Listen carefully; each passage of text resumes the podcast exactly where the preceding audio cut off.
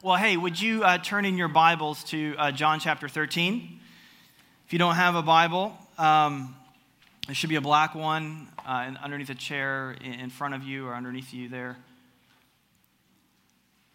Just to tell you a little bit, if you're new to Jubilee, like how do we organize preaching? How does it work? Sometimes people ask me that, especially in membership. You know, how do you come up with the messages? Well, there's really two kinds of messages that we do. We do topical and we do kind of verse by verse. And so we just went through a series Uh, called Visionary Love, and it was a topical series about the spills and thrills of marriage, sex, and dating. And here in a couple of weeks, we're getting ready to go through the book of Colossians. We're just going to walk through that book, and so that's a verse by verse, and that'll take us fifteen, eighteen, twenty weeks or whatever, something like that. And then every once in a while, there's a slot in there that's just nothing, in the sense that it's just it's like a standalone message. And I'll just leave space in there, either myself or someone else, just to kind of share what's on their heart. And if you know me, I'm like really planned out. Like I, I know, generally speaking, what I'm going to preach on about a year from now. And I just, exact, I know. And um, and so we're, it, you just thought out what, and so, but today though, as I've been was thinking about, okay, God, what would you have me share on today? I, I had a couple thoughts, but I kept wrestling and wrestling and wrestling with it. And like, God wasn't really ta- like really highlighting anything, and I'd ask a few people, hey, you know, here's a few ideas, what do you think? And they kind of said some things, and it just didn't resonate, and, and the days went by, and, the, and you know, and hours are going by, because it's, now it's Saturday, and I'm like, you know, any day now, God. And, um, I, and my wife yesterday is like, hey, what are you going to speak on? I was like, you know what, I actually really don't know, and uh, which is different. I mean, for some people, they, they ride that way, and they're just kind of fly by the seat of their pants. I'm more planned, and so it was So this, I wake up really early this morning. I, I did feel like God really uh, gave me something to share, but I just wanted to say that because if you're listening to today and you're thinking like, where is this going? Um, I'm wondering that too. And so we'll just kind of like go through it together. So let me kind of tell you what I think I really want to drive home today. And it's this, is that this invitation Uh, that Jesus invites us into. So what does it mean to be a Christian, right? Is it is it going to church? Is it reading your Bible? Is it praying? Is it doing certain things or not doing certain things? Here's the bottom dollar. The, the, the, the invitation is to come and be with Jesus. That's it. The invitation is to be with Jesus. So just write that down, and if you get lost throughout this, that, that's what it is. The invitation is to be with Jesus, but I think we'll be helped by what Um, Jesus himself has to say in John fourteen, where verse thirty-three, I'm going to read this verse, and then we're going to skip over to chapter fourteen and read about twenty verses there, and then we'll and then we'll talk. Um, so Jesus says this, little children, he's, he's talking to his disciples. Uh, this is the final week of his life, and John thirteen to seventeen is what's called the upper room discourse. This is great, rich, thick teaching. And he's kind of saying, hey, this is this. I'm, I'm, I want to want you to know some things that are really, really important. And so he says to his disciples gathered in this room, he says, little children, yet a little while I am with you. You will seek me. And just as I said to the Jews, so now I also say to you, where I am going, you cannot come. Verse, uh, chapter fourteen, verse one. Let your heart not, let your hearts not be troubled. Believe in God. Believe also in me. In my Father's house are many rooms. If it were not so, would I have told you that I go to prepare a place for you? And if I go and prepare a place for you, I will come again and I will take you to myself, that where I am, you may be also. So he just said, hey, where I'm going, you can't be. And then he says, where I'm going, you can be. We'll talk about that. And you know the way, the where I'm going. Thomas said to him, Lord, we do not know what, where you are going. How can we know the way? Jesus said to him, I am the way, the truth, and the life. No one comes to the Father except through me. If you had known me, you would know uh, my Father also. From now on, you do know him and have seen him. Philip said to him, Lord, show us the Father, and it is enough for us. Jesus said to him, have I been with you so long, and you still do not know me, Philip? Whoever has seen the Father, excuse me, who has, whoever has seen me has seen the Father. How can you say, show us the Father? Do you not believe that I am in the Father and the Father is in me? The words that I say to you, I do not speak on my own authority, but the Father who dwells in me does his works. Believe me that I am in the Father and the Father is in me, or else believe on account of the works themselves. Truly, truly, I say to you. Jesus is saying this is, when he, the Bible repeats itself, it means it's like really important. It's, it's really underlying this. Truly, truly, I say to you, whoever believes in me also will do the works than I do, and greater works than these will he do, because I am going to the Father. Verse thirteen, whatever you ask in my name, this I will do, that the Father may be glorified in the Son. If you ask me anything in my name, I will do it. If you love me, you will keep my commandments, and I will ask the Father, and he will give you another helper to be with you forever, even the Spirit of truth, whom the world cannot receive, because it neither sees him nor knows him. You know him, for he dwells with you and will be in you. I will not leave you as orphans. I will come to you. Yet a little while, and the world will see me no more, but you will see me, because I live in you. You also will live. And that day you will know that I am in my Father, and you in me, and I in you. The, the Christian claim is a very robust claim. This is it, that, that we claim, that, that Christians claim that God is, is with us, that his presence is among us. The, the God of the universe, the one who spoke it all into being, he, he lives in us and he lives with us. That is the Christian claim, that, that God wants to be with us and he is with us. And this has been true from the very beginning. When you read through the Bible and you start in Genesis, Genesis means beginning, and you begin to read through that, you see very, very early on, in fact, the very purpose of creation is to be with us. He, he creates Adam and Eve, and he, and he walks with them in the cool of the day. And his desire was to be with them. But even though God wanted to be with us, we didn't want to be with him. We, we rejected him. He was after relationship, but he got rebellion. And, and we were cut off. And so when you think about the relationship that God has uh, toward us, it's kind of like a benevolent parent with a rebellious child. It's not like two friends who just kind of, you know, they kind of went on their ways. Like I used to hang with this guy, and, uh, you know, we just kind of like, you know, he, he stopped calling and I stopped calling, and we just kind of drifted apart. You know, it's kind of mutual. That's not the picture here. Jesus wasn't kind of like, well, you know, we drift apart from him, and we, you know, he kind of drifts apart from us, and, you know, I thought we were cool, but, you know, really not, and just kind of split apart. No, this is a benevolent parent who desperately wants to have a relationship with us, but he doesn't get relationship, he gets rebellion. And so it moves on, and it goes on and on and on. But God, God wasn't done.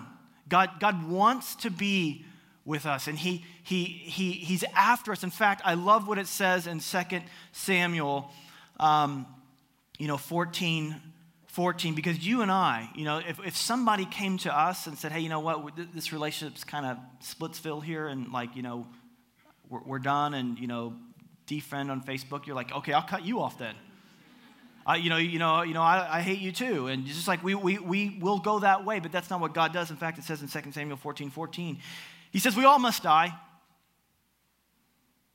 We are like water spilled on the ground, which cannot be gathered up again.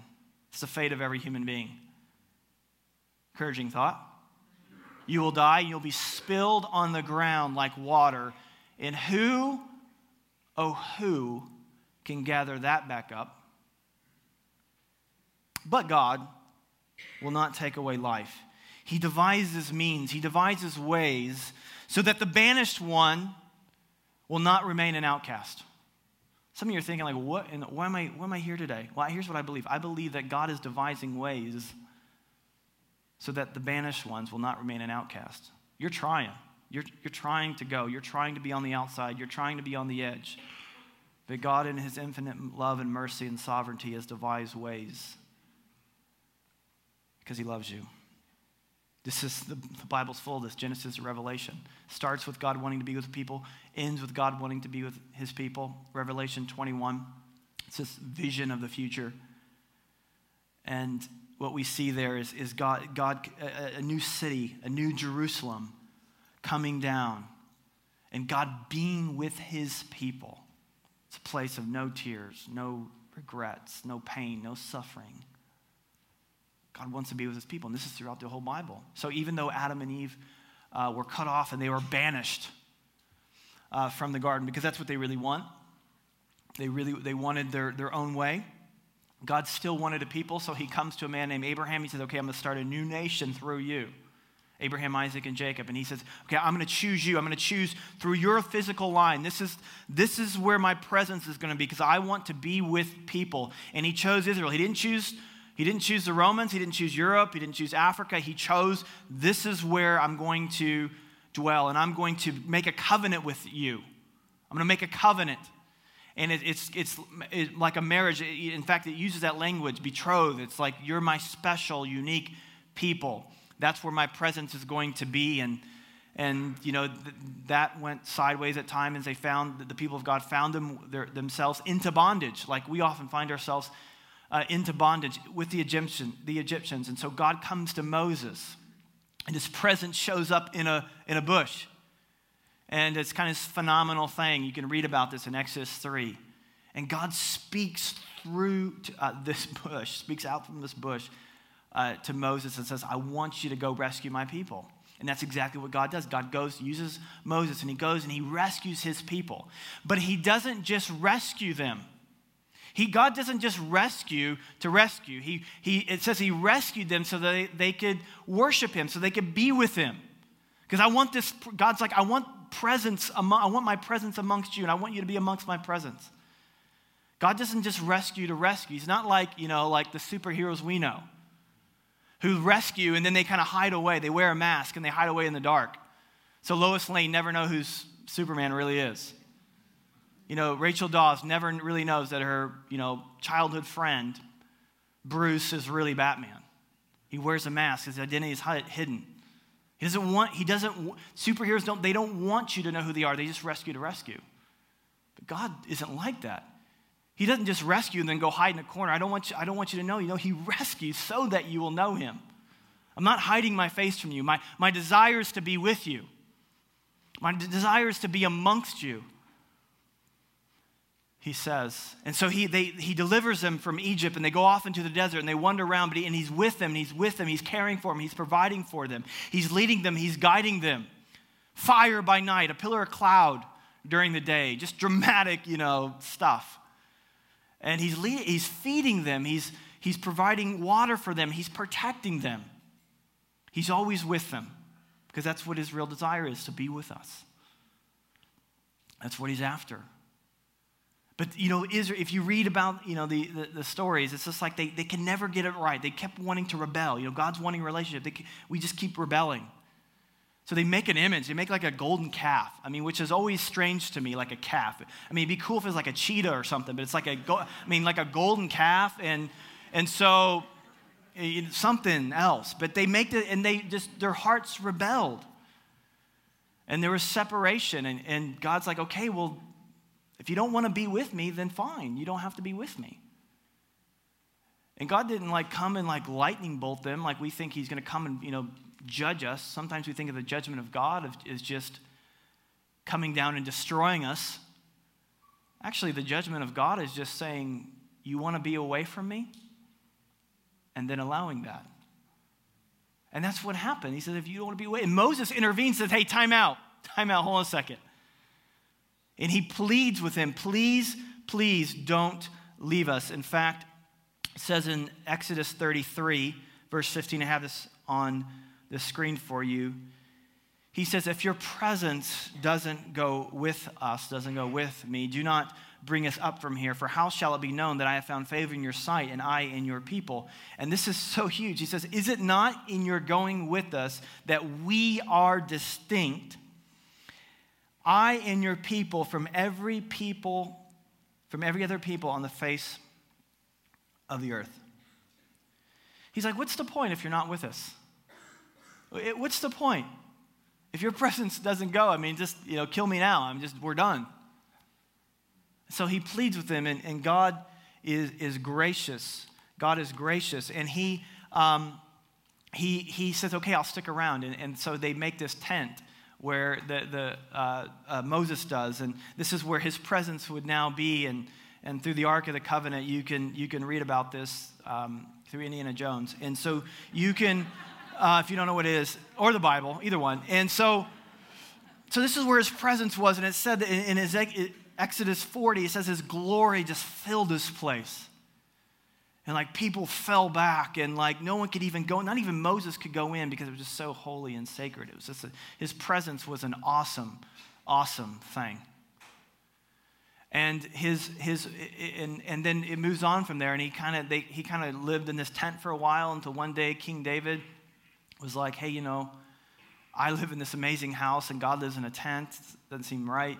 So he constructs this temple, and so now God would live in this in this temple, but it was like in the in the center of the of the temple, and only a few people could go in there um, on special days, and and it was pretty pretty an uh, exclusive thing, and that's where God's presence was. But again, the people just kept rebelling and rebelling, and so God's just like, man, this is okay, fine. If you don't want to be with me, then we'll just end this. And so, an invading army, the Babylonians uh, came in, and they they destroyed. They took the they took the God's people, the Israelites, back into bondage, and they destroyed the temple.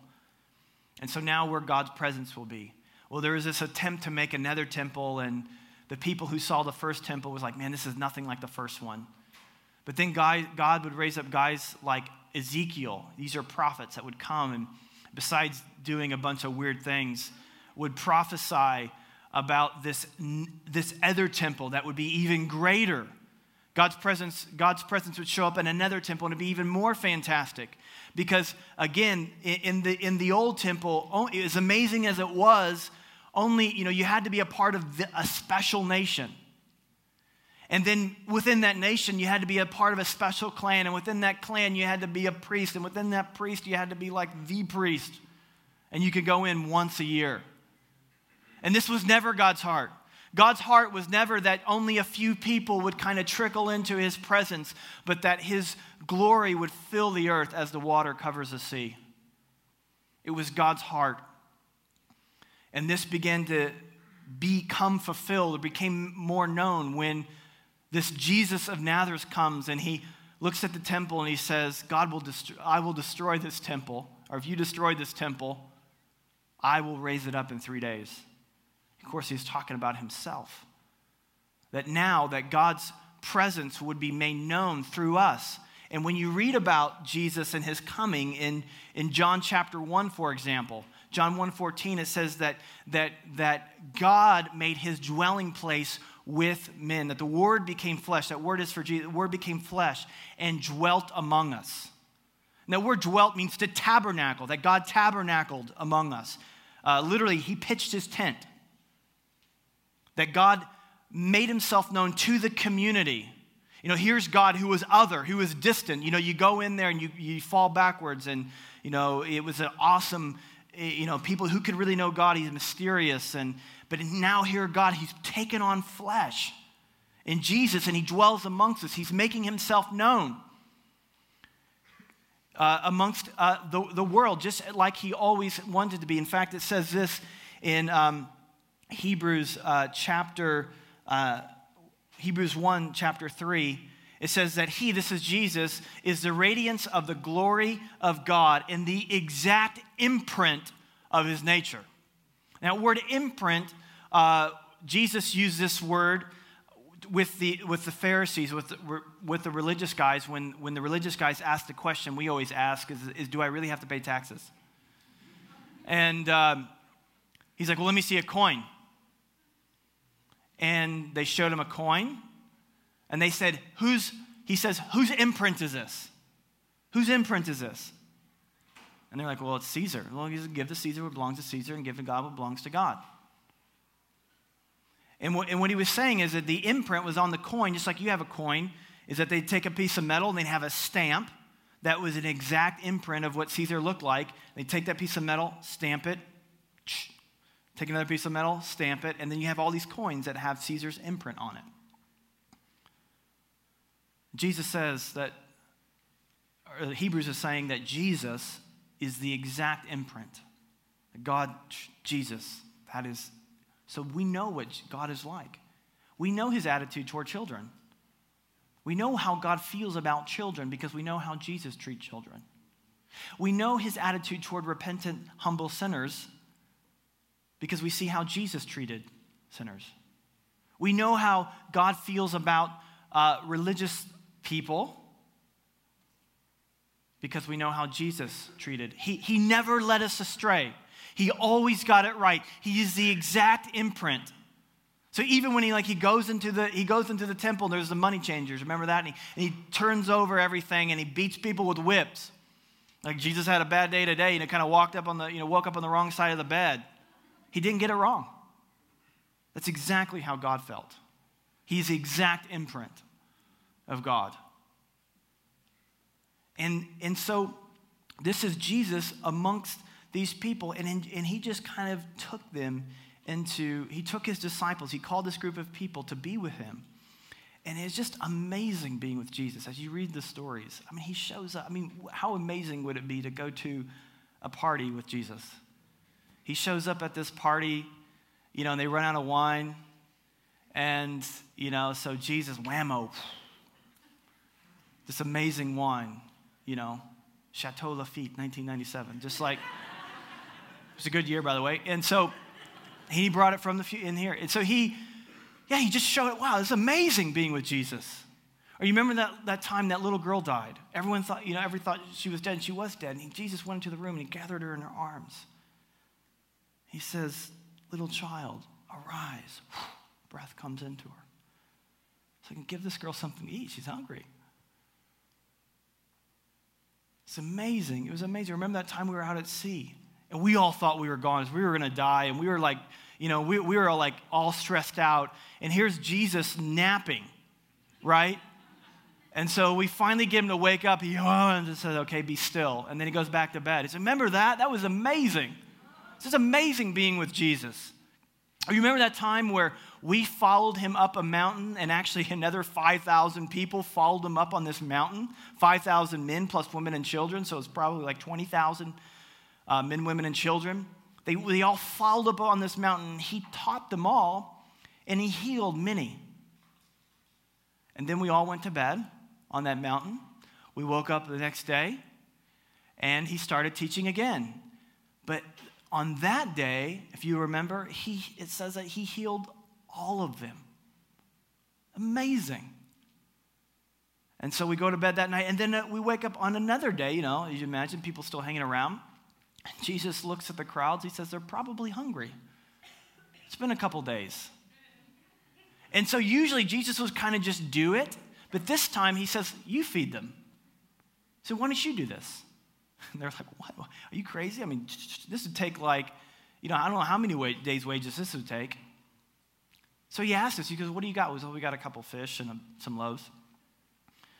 And so he says, that'll do. All right, and so they began to kind of pinch out little pieces and hand it out, and it just began to multiply. And and we actually were able to feed twenty thousand people with a couple fish and some bread, and we had twelve baskets left over. It's just, man, Jesus is amazing, and he, he always let us in on things. And so he sent us, he would, he began to send us out to preach, and we would preach, and we people would come to faith, and then we would baptize them. And then they, we would cast out demons, and we would heal people. Remember that one time we, you know, we saw Satan fall from the sky. And so he let us in. Man, being with Jesus was just amazing, and he had this authority about him. I mean, being with Jesus, he had this authority about him. And so he, he, there's this one time, you know, he's walking into uh, Jerusalem, and on the way there, he sees a fig tree. And Jesus is like, well, I'd like to have a fig. And he goes up to the fig tree. But there were no figs. So he cursed it, and it withered immediately. Now, just so you know, this wasn't like Jesus like in a bad mood because, you know, there was no figs there, and now no one can eat fig Newtons. It's just like it's all over for figs. But the fig tree back then was a it is a, it was a symbol of Jewish spiritual authority. And so Jesus, with his disciples, is walking into the city of Jerusalem, and in the center of that city is the temple. And on his way, he curses and kills the symbol of the religious authority of the day. This was a loaded political, social state. This is like walking down Pennsylvania Avenue and burning the flag. This was a big deal, and it was like his disciples, like, oh, did you see, like some rap battle? I mean, just like, whoa, did you did you see what just he did there? And I mean, he just like let him have it. And what he was doing there, he he was saying to these religious guys, the the system that you've created is coming down, and the way to know God is through me. And so remember when Jesus, there was that paralytic, the crippled man. And he comes to this crippled man and he said to him, your sins are forgiven. And this whew, infuriated the religious. You can't say that. No one can say that but God. And so he, he, he asked the religious guys a question. He said, okay, what's easier? To forgive this man's sins or to say, get up and walk? Silence. So he said, and so he says, okay, just so you know, religious guys, that I have the power to forgive sins, he says, get up and walk.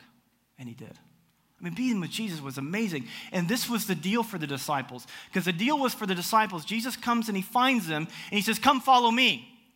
The invitation was to come be with me. And they left everything. They left their careers, they left their jobs, they left, they left their, their families. They left all that they knew to be with Jesus. They wanted to be with Jesus. And now he's saying to them, I'm leaving you. I'm leaving you. What? What are you talking about? Jesus, we just left houses. We left family. We left our jobs to be with you. That's the deal. That's what we got into. That's what you signed us up for. We left everything for that. This is why, this is why we're here, is to be with you. Now you're saying you're, you're leaving? I mean, that's why after he died, they went back to fishing. This thing was about being with Jesus. Now Jesus isn't here, so we're, we're, we're going to be with. And Mary Magdalene, you can read about her. Uh, Jesus had cast seven demons out of her. And she followed him with great devotion everywhere she went. Her deal was being with him. So you can read about her where like she would, after Jesus died and was buried in the tomb, she wanted to be with Jesus so much that she just she just wanted to be next to his body. So she goes just to be by his dead body. And she goes to the tomb and there is no body. And she yells out, who has taken my Lord? Because for her, it was about being with Jesus. But Jesus says, I'm giving you another. Whew, okay. No, and Peter's like, okay, guys, you can relax. You know, I know he, he was kind of taking us, for, but he said he's going to send us another. He says, I am the way, the truth, and the life. I am the exact imprint of the Father. So here's what Jesus is saying. He says, you know, you can know God because you know me. God who, who, who came to Adam and Eve in the garden, who was with Moses and the Israelites and through the The, the temple and the, and the sacrificial, so all the, the God of the Old Testament, who is he really like? He's mysterious. Well, I am the exact imprint of the Father. If you know me, you know the Father. If you've seen me, you've seen the Father. I'm the exact imprint. And I'm leaving though. But I am sending another. Another helper. I am the exact imprint of the Father, and the Holy Spirit is another. That's how I'm going to be with you.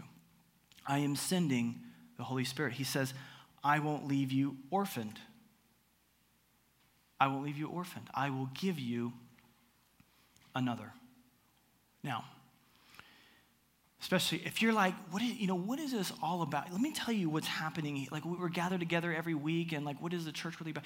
The church isn't a place where we like come together and remember what Jesus used to do.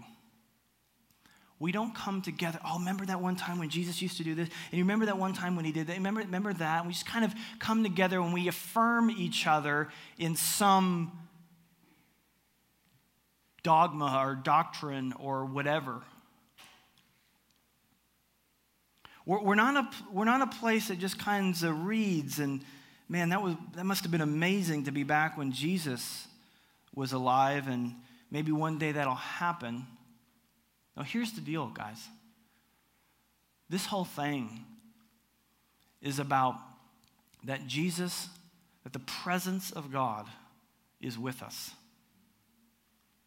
The whole, this whole thing is about being with him and him being amongst us. In fact, that's why he says to his disciples, he says, you, you've seen the works that I've done.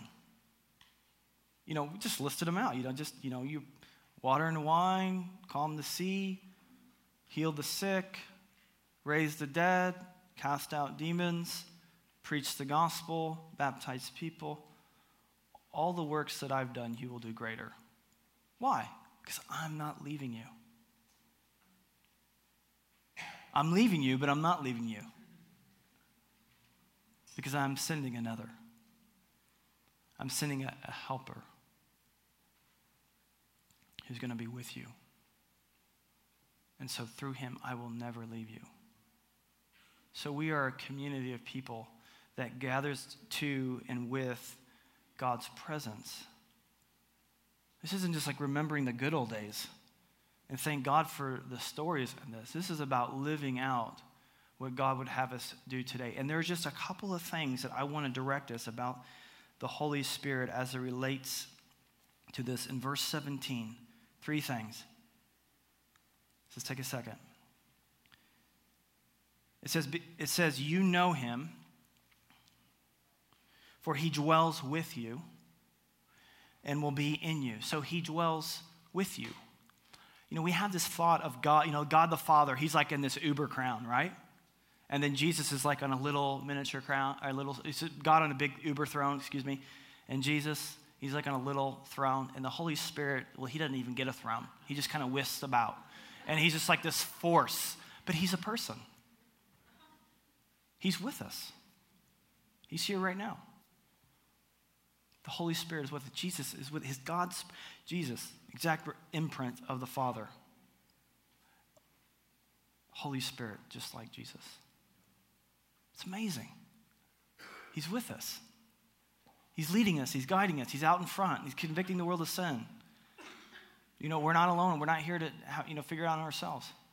So he's with us, but he's also in us. When you become a Christian, the Spirit of God dwells in you and makes you a new creation. It changes your heart, gives you new desires. In fact, that's one of the things Ezekiel prophesied. So I'll take out your heart of stone and put in the heart of flesh. This is why Paul writes in Philippians to the church in Philippi. He says, God will put in you both the will and the way to do what he's asked you to do. God will give you the desire for that. I remember like when I first came to Jesus in a college, and remember, you know, I always go out on the weekend with my buddies, and they called me, hey, you want to go out? And I said, no. I didn't tell them the reason, but in the in my head, I'm thinking, well, actually, I'd like to, like, stay home and, like, read and pray. And I remember hanging up the phone and thinking, like, I had, like, an out-of-body experience. I'm like, did I really just say that? Because, like, like a week ago, I didn't. I, that was dumb to me. But God was doing a new thing in me, a new desire. So God's in you. God's, his Spirit is in you, and you should listen to his Spirit. He'll, he'll lead you in the right places. He's, he's with you. He's in you. And let me show you one more passage Jesus says right before he goes, because he's not just with you. He's not, he's not just in you, but Acts one eight says, but you will receive power when the Holy Spirit has come upon you. He's with you, he's in you, and he comes upon you. He empowers you. Some of us are like, yeah, you know, like I've been at this Christian thing for a while, and I, and I want to do what God wants me to do. You know, I want to share with my friends, and I just can't like get over the hump. God says, I will, I will empower you to do that. I will send my Spirit, who is with you, and he's in you, and I also upon you. Just like Jesus. Jesus at his baptism, before he did any earthly ministry at all, before he did all the amazing things that we just talked about. Baptized. Father speaks from heaven. This is my son. This speaks identity into him. He's not, I don't love him because of what he's done. I love him just because I've, he's my son. It does the same thing to you. He just speaks identity over you. And then after he speaks identity over you, he we see the Holy Spirit coming and descending upon Jesus, just empowering him to do ministry. When we open up the pages of Acts, which is just the story of how the early church got started, it's great if you haven't read that yet.